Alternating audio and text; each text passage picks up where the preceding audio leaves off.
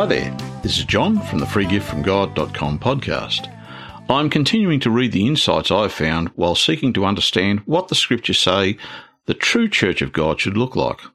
All of this information comes from my free ebook titled The True Church of God, and it can be downloaded freely at the freegiftfromgod.com website. Today I'm looking at the six foundations of Christianity in this chapter, which will be covered over the next few weeks as there's too much to put into a single podcast.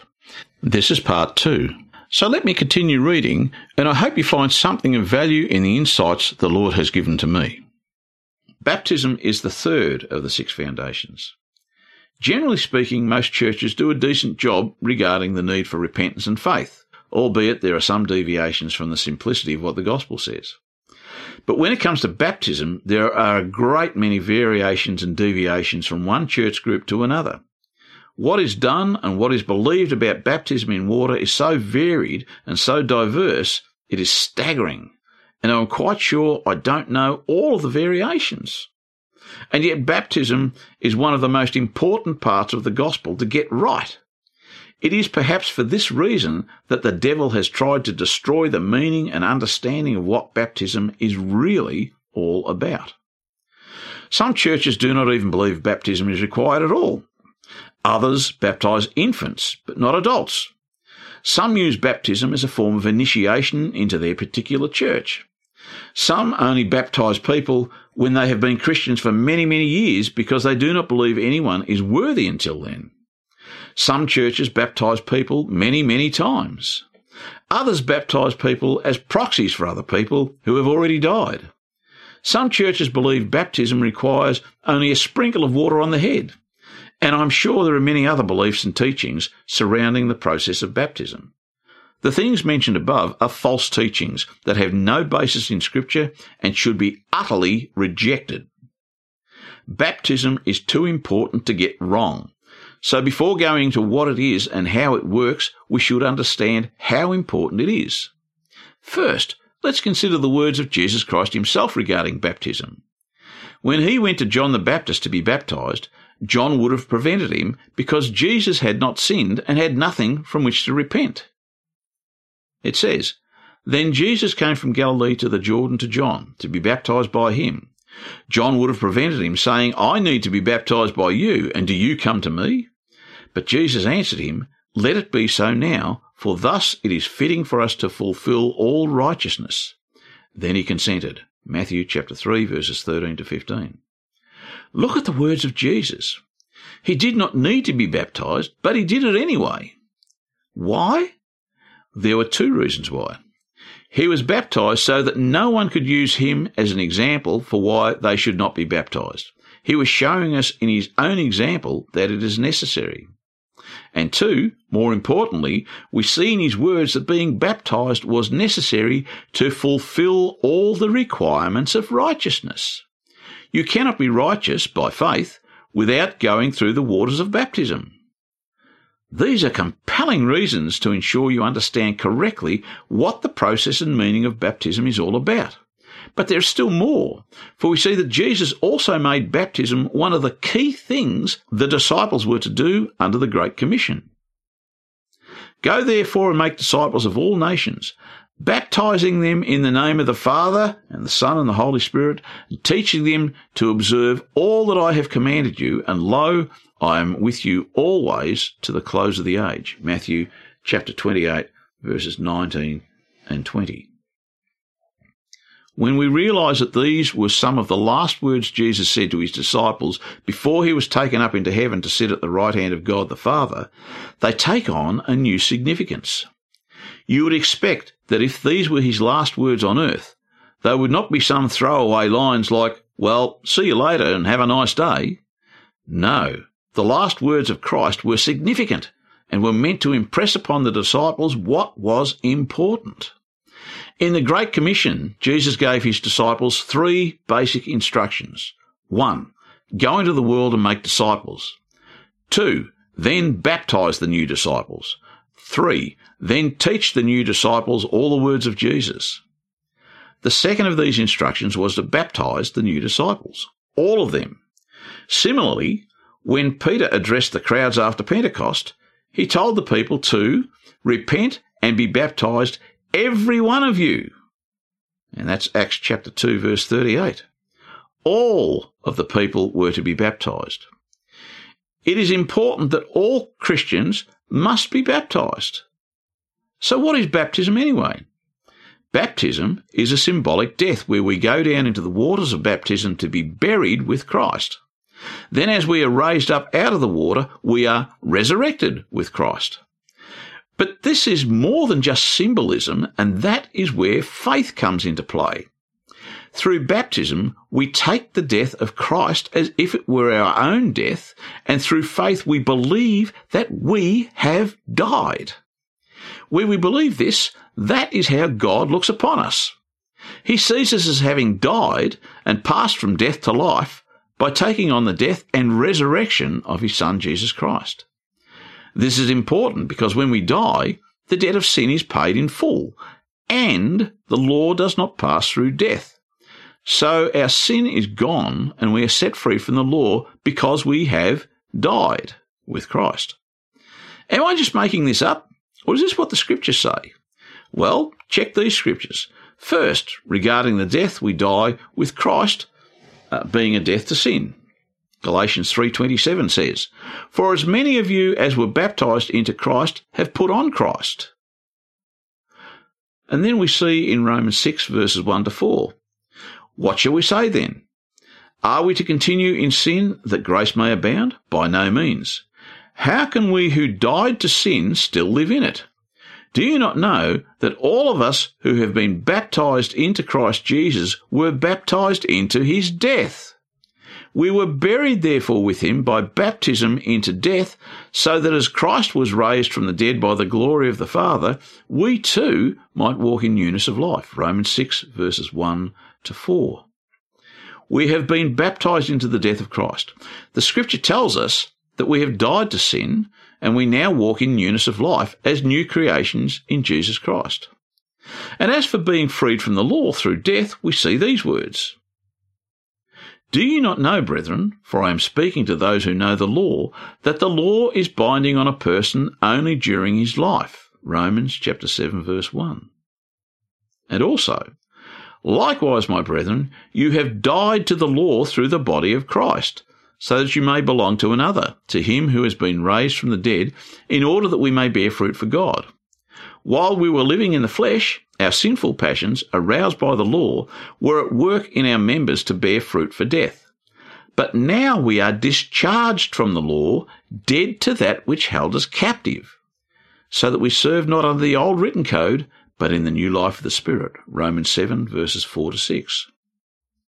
Through taking on the death of Christ as our own by faith, we are set free from the law because we have died to the law. The law is only binding on a person while they are alive, but when they die, they are discharged from the law and dead to that which holds all mankind captive.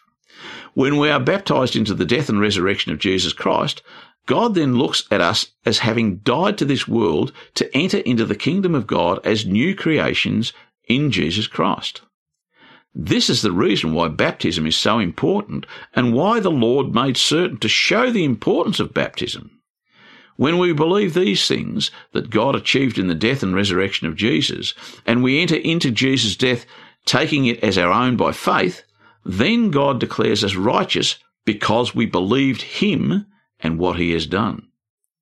There is a lot more that can be said about the purpose and power of baptism, but it's too much to cover in this brief overview. Let me just finish this section with a brief look at the diverse ideas about baptism mentioned earlier. I said, some churches do not even believe baptism is required at all.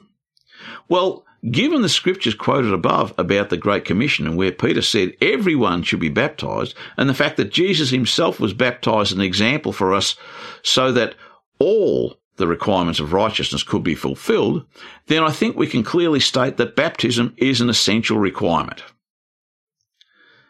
I also said, others baptize infants but not adults. Now, there is no evidence that baptism of infants existed anywhere in the scripture. And considering the deep issues to be understood about baptism as briefly covered just previously, it is evident that no infant could ever understand such things. For baptism to be working correctly, it requires the person to have faith and understand their baptism, and infants are incapable of these things. Baptism of infants is a false doctrine brought into the church by the influence of the devil to negate the truth of baptism. I also noted some use baptism as a form of initiation into their particular church. Well, baptism is not an initiation ceremony. It is our death and resurrection with Christ Jesus. It is through baptism that we die and are raised as new creations in Christ Jesus. And as new creations, we become citizens of the kingdom of God. To use it as a simple initiation into some church is to negate the power of baptism and weaken it to have no truth and no effect at all. I also noted that some only baptize people when they have been Christians for many, many years because they do not believe anyone is worthy until then. But in every instance where people were baptized, it was at the beginning of their belief and their walk with Christ. Look at those who heard Peter's address at Pentecost. They heard the word, they believed what he had to say, and over 3,000 were baptized in a single day. And you can see that in Acts chapter 2, 41. When Paul preached to the Ephesians the gospel of Jesus Christ, they were baptized immediately. Acts 19, verses 1 to 6. And when Philip preached the gospel in Samaria, the believers were baptized immediately in Acts chapter 8 verse 12. When Philip met the Ethiopian on the road from Jerusalem and preached the gospel to him, the Ethiopian stopped the chariot and went down into the water and was baptized immediately. Acts 8 verses 35 to 38. In all cases, baptism took place at the very beginning of their walk with Christ when the people first believed not towards the end. I could also add to that that even Jesus Christ himself was baptized first at the beginning of his ministry. Baptism came first. Now, some churches baptize people many, many times. Now, there is no scripture in the Bible that says a person was or should be baptized into the death and resurrection of Jesus Christ more than once. Baptism occurs only once and does not need to be repeated.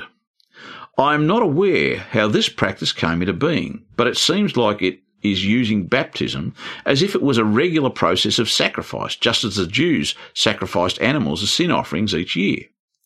We can only take on the death of Christ once, and Jesus died only once for all mankind. He did not come to be sacrificed again and again, but only once. Therefore, we can only be baptized once into his death. Another possibility for this idea of rebaptism is that there were people who were baptized into the baptism of John the Baptist, but who were later baptized into Jesus Christ. And you see Acts 19 verses 1 to 6 for an example of this. However, these were two different baptisms, and it is evident from what Paul stated in Acts 19 verses 1 to 6 that it is the baptism into death of Jesus Christ that is more important, which is why those particular disciples in Ephesus were rebaptized. Now, I've also mentioned that others baptize people as proxies for people who have already died. There is one scripture in 1 Corinthians 15 verse 29 that speaks about being baptized on behalf of the dead. However, it is speaking about this in terms of the resurrection. We are baptized on behalf of or for the sake of Christ who died. Christ died on our behalf to make all the promises of God possible, and it is for his sake that we are baptized. Paul is saying in this section that if the resurrection were false, then why get baptized on behalf of someone? That is, why get baptized on behalf of Christ, who is dead? There would be no point but because we believe that Christ was resurrected and raised from the dead, we are baptized to enter his death and resurrection, through which we receive the promises of God made to those who believe and have faith. There are no scriptures in the Bible that talk about baptism by proxy. We can only be baptized for ourselves, not someone else, and certainly not a dead person. Some churches believe baptism requires only a sprinkle of water on the head. It's evident from a number of scriptures that baptism in the early church was done by full immersion. Jesus went down into the water to be baptized by John the Baptist. Likewise, the Ethiopian baptized by Philip went down into the water as well. John the Baptist and the disciples of Jesus were baptizing at Aenon on the Jordan River because there was much water there. And that's John chapter 3 verses 22 and 23 if you want to check it out. And consider the logic of it. Baptism is a death and burial. We are buried with Christ in baptism, and the symbolism of baptism would indicate we are to go under the water as if buried in a grave, and then be raised up from the grave. Apart from all of this, the Greek word for baptism, which is basically untranslated into English, means to dip or dunk, and so wash the person fully clean. The Greek does not suggest we should sprinkle someone with water, but rather to immerse them in water. That's all I have for this week. I hope you found it interesting, and I hope you will join me again next week as I continue looking at these aspects of the true Church of God. Next week, I will continue with part three of this chapter on the six foundations of Christianity. All of the information I'm covering here is contained in a free ebook titled The True Church of God that can be downloaded from the freegiftfromgod.com website. So until next week, this is John from the freegiftfromgod.com podcast, signing off and hoping you have a blessed week ahead. God bless.